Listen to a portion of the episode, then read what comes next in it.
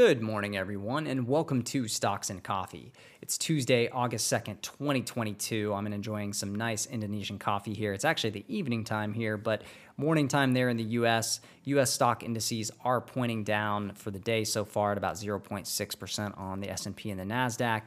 We also saw stocks down in Europe and Asia today. The big news driving those declines so far is the geopolitical tensions that are rising between the U S and China, with Speaker Nancy Pelosi heading to Taiwan. And of course, China has been long claiming Taiwan as its own territory, while the U S identifies Taiwan as an independent territory. And so the Chinese Foreign Ministry has come out saying that because of this visit, they plan to have strong countermeasures, and it remains to be seen exactly what those countermeasures will be.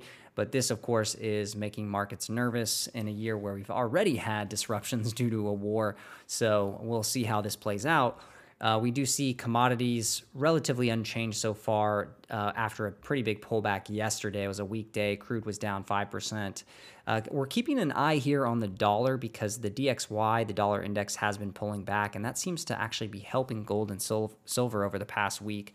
Also, of course, the news of the Fed starting to be a, maybe a little bit more cautious on aggressive rate hikes after the Fed meeting last week. That also probably is helping gold and silver somewhat. We've seen bond yields pulling back. I mean, the bond market's basically saying that it's concerned about maybe a recession, or maybe even, you know, yields that need to be brought down by twenty twenty-three or twenty twenty-four. So interesting to note that, that even though stocks have been strong in the past week on better than feared earnings, generally the bond market is kind of flashing a, a concern signal. Today, we do see on the stock side some early gainers from earnings. Pinterest is up about eighteen percent pre-market on earnings that were better than feared. Revenue grew about nine percent year over year. Uh, monthly actives were down about five percent. They do hope to get back to user growth soon. Adjusted EBITDA was down about fifty percent year over year because expenses, like many of these tech companies, are growing faster than revenues. Uh, but Pinterest still generating positive cash flow, so I think that was seen as a positive. And then there were comments from the activist investor Elliott Management, a hedge fund, that, you know, they're really behind the current C E O, Bill Reddy, who came in there in June. He's helping to turn the company back around. Bill Reddy, a former PayPal C E O and, or C O O and former Google president, he's seen as a, a pretty important leader there to turn the ship around at Pinterest. So the market likes it so far. Like I said, Pinterest up about eighteen percent pre-market. We also see Uber up about ten percent pre-market after a pretty big earnings beat. Revenue grew one hundred five percent year over year, well above consensus estimates. Gross bookings hit an all-time high. Monthly actives there at Uber were up were up twenty-one percent year over year, and they guided to Q three EBITDA of four hundred forty to four hundred seventy million, which was almost double where analyst estimates were. I think analyst estimates were about two hundred sixty million for Q three. So Uber is seeing gangbusters results here as the economy has reopened, and they're seeing ride improvements. They're still seeing growth in the Uber Eats side, and just globally seeing very, very strong demand. We also see Lyft stock up about six percent pre-market in sympathy with the Uber results.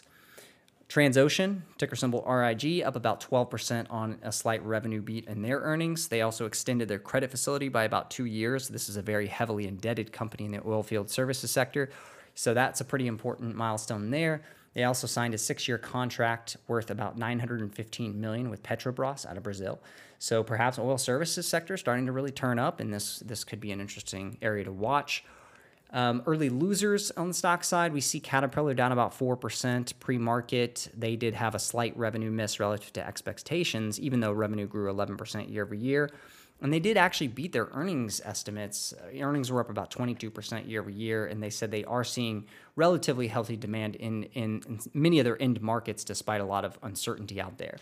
We also see Snowflake down about five percent as an analyst from B T I G came out and cut their growth estimates on the company ahead of Snowflake's earnings later this month. I believe Snowflake reports on August twenty-fourth. Snowflake, of course, one of the highest valued companies out there, still today valued at well above twenty times forward E V to sales multiples. And so even though that company's been growing between eighty and one hundred percent year over year on the top line and already is profitable, you know, the valuation has raised some some questions there. And so that, I think, is also why we see probably the stock pulling back on the analyst cuts. If Snowflake doesn't grow at the rates that analysts expecting, or, you know, were expecting, then it does have potential for downside based on valuation multiple compression. Um, later today, we'll also get earnings from A M D, PayPal, Starbucks, SoFi, Airbnb, Occidental Petroleum, and a number of others. So we still have quite a few companies reporting this week. You know, last week we had big tech earnings, and they were mostly better than feared. I think there were, you know, mostly better than feared. Apple, Amazon, Google pretty much delivering. And there were a few negatives like Meta, Intel, Roku, of course. But overall, I think, you know, the uh, the market didn't actually have to cut its earnings estimates for those companies too hard going forward. I did I did raise an eyebrow there at Google. They didn't give guidance, and they said that they're seeing escalating headwinds from currency and from, you know, expenses still growing faster than revenue. That, of course, they're seeing weakness in the ad market. Even though they grew twelve percent in the ads business, they think incrementally the ads market is getting tougher. We also saw that with Facebook, of course, or Meta, as we call them now. Uh, they expect revenue to actually decline year over year, and, and they're seeing, you know, pretty heavy pressure on the advertising side. It seems like companies have been cutting advertising first rather than cutting employees so far. Uh, we don't know if this is going to get worse or if we are going to go into recession, but the ad market certainly is an early indicator there. So, you know, the, anything tied too closely to ads, it has been a problem, Roku included. Uh, Apple and Amazon have a bit more diversification outside of their ads businesses, so they were seeing healthy growth in other parts of the business offsetting ads, Microsoft as well, so those have fared okay. But now, this week, we're getting a lot of companies, not only in the tech sector, but in other sectors as well, outside of big tech. So, so far on Monday and Tuesday, I think we've seen probably more positives than negatives, but it will be interesting to see today when we get companies like A M D, PayPal, Starbucks, Airbnb, how the results look. On the macro side, we've seen the I S M manufacturing data coming out over the past few days in Europe and the U S. The European I S M manufacturing P M I is not a surprise, very, very weak. Uh, energy prices causing a lot of producers there some headaches. Obviously, consumer demand, a big question there as well. So the manufacturing sectors in Europe have been weakening pretty dramatically. We're also seeing the I S M numbers still coming down in the U S, but not as bad as feared when we got the reading, most recent reading. Uh, it's still in rising territory, so the manufacturing sector is still doing pretty well. And the I S M number came in at fifty-two point eight, which was down from the prior month, but still in growth territory. You know, we look at companies like Builders First Source, which reported earnings yesterday in the home builder segment, and that stock actually rose yesterday. Uh, they had raised their guidance for EBITDA and free cash flow for the year, despite seeing some slowdowns. Um, they still think, you know, overall that the uh, the overall environment's still pretty good, even though they are noting a, a slowdown in housing starts and things like that.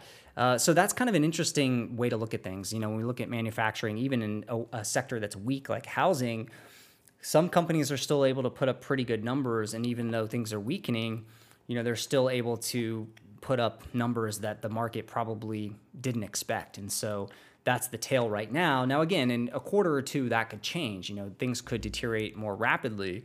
But interesting to note, even in some of those weaker sectors, some of the some of these stocks have been rallying. So uh, I think that's what's giving a lot of people the idea that maybe the market's already bottomed, even if we, you know, see some weakness throughout the next couple of weeks and months. Um, you know, maybe we get the soft landing. Maybe the Fed does pull back. Maybe they stop raising rates. I think some people believe that. You know, I'm still pretty cautious. I think the Fed has walked back some of the comments. Some of the Fed speakers are starting to maybe walk back some of Powell's comments and still suggesting that rate hikes will be continuing throughout the year, maybe just not at that seventy-five basis points pace per meeting. So, you know, we'll get inflation, big inflation data next week. And the Cleveland Fed nowcast has that at about eight point eight percent year-over-year inflation rate for July. So that's still going to be a pretty high, elevated number. And it will be, you know, a number I think that's still going to make the Fed likely to continue raising rates at at least the next couple of meetings. So, yeah, let's um let's not get too over our skis here. But it is worth noting, you know, the market has been in risk-on mode. We saw yesterday, for instance, a lot of stocks were squeezing. And if you look at, there's some really funky low float stocks that traders have been uh, really pushing up. Ticker symbol H K D, A M T Digital. I don't even know what this company does, but you know, the stock went from, I think, like ten or fifteen bucks last week to like a seven hundred or eight hundred dollar stock this week.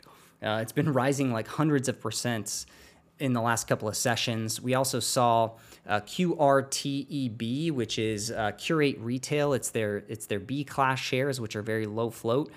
Those went from four dollars to eighteen dollars over the last two sessions. They were up three hundred twenty-six percent yesterday. Uh, we saw the same thing with Liberty TripAdvisor Series A shares, L T R P A. Those went uh, those went from sixty-seven cents to over a dollar yesterday, and then the L T R B, which is an even more restricted float stock, so not a lot of shares able to be traded because insiders own so much of it. That one went from twelve dollars to sixty dollars at one point yesterday. I, actually, I think it even went as high as eighty dollars. So it was up more than two hundred percent to end the day and up even more intraday. So we're seeing a lot of these low float squeezes. Uh, another one would be P G Y, Pagaya Technologies. I believe this was a former D SPAC. You know, it went public at ten dollars a share. It was a two dollars and fifty cents stock in mid-July. Today, it's a thirty dollars stock. So it's gone from two dollars and fifty cents to thirty dollars a share. These are very low float, not a lot of shares available to trade, and traders have been pushing these things up. We also saw, you know, Bed Bath Beyond up fifteen percent yesterday. It has, you know, a high, high shorted uh, float. Uh, Freeman Capital took a passive stake and had some ideas they put out there about a possible debt exchange. I mean, Bed Bath Beyond, it's interesting. You know, this one squeezed a bunch over the past year or two. So we are seeing these squeezes. We are seeing some of the D SPACs, some of the low floaters squeezing in this risk-on environment. Maybe that continues. Maybe there's some ideas out there uh, for that. But you got to be careful, obviously, because these things can pull back in a hurry. You know, just as quick as they can rise, they can get crushed. So you, you have to be careful out there on some of these low floaters. But, you know, I think it's worth pointing out that these things are happening and happening pretty consistently. Traders are out there hunting some of these trades now. So interesting to watch that happening in the market. And if you are more of a trader, Uh, you know, you got to make hay while the sun shines with these kinds of things, because we know these types of things come and go. We've seen it in the SPAC market.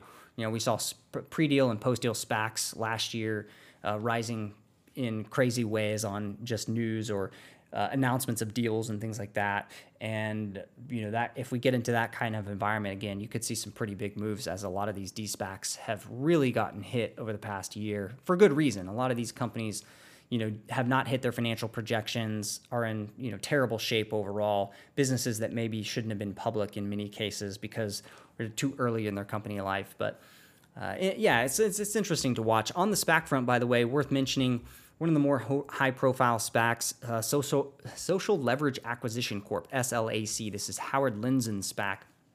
They announced a deal. They are actually uh, going to be taking a company called, I believe it's WebCloud Public. It's a company focused on cloud infrastructure for Web three or crypto projects. Um, it looked to me like, you know, not a whole lot of information in the SPAC deck on what this business actually does, and they're forecasting a decline in revenue this year before they go on and triple revenue next year. Uh, so very weird projections, very reminiscent of some of the businesses we saw taken public via SPAC last year. Questions about the quality of these businesses and whether or not they're going to be able to hit their projections. But nonetheless, I mean, I think it's worth pointing out that, you know, this is a pretty highly high profile SPAC that has been followed, and, you know, the, the stock and the warrants have kind of been under pressure, but the warrants went from fifteen cents, to thirty-five cents yesterday on the announcement. So they were up pretty nicely.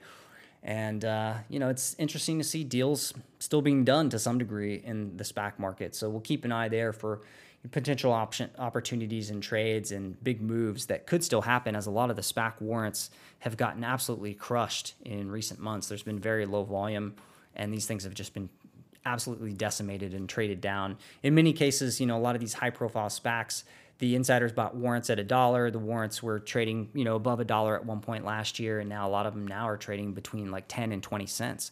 So it's very, very interesting setup here. So we'll see how these things play out. Obviously, risk on can change to risk off very quickly in these markets, and we do see the futures markets still showing uh, equities probably headed down today on a lot of that geopolitical tension. But uh, yeah, very, very interesting times out there indeed. And earnings season so far, like I said, is I probably would characterize it as not as bad as feared, but we still have a lot more to come. So we'll see how the companies today report and what these stock moves look like. I think analysts overall have taken the S and P five hundred Across across the, the the universe of S and P five hundred companies, I think they've taken their estimates for Q three earnings down about two point five percent. That's not Armageddon. Obviously, them taking earnings estimates down is something we were concerned about. I said that, you know, I think the next leg down in the market could come from estimates of earnings being cut in Q three and Q four. But, you know, two point five percent cut on earnings estimates really isn't that scary. So, so far, the earnings cuts have not been as bad as feared. And I do think, you know, that could keep this market a little bit buoyant for a while, unless something crazy happens here with the U S China relations, or if, you know, commodities spike again or something like that. But we're seeing signs out there that the inflation pressures are maybe starting to wane a little bit on some of the forward indicators like commodity prices and some of the I S M manufacturing data that we saw as well. So we'll see if that that trend continues. That could provide support for the market as well. But, you know, a World War Three scenario between U S and China would probably not be good for markets. So let's hope let's hope that we avoid that. That's all for me today. I hope you have a great rest of your day, great morning, great afternoon. Take care. Cheers.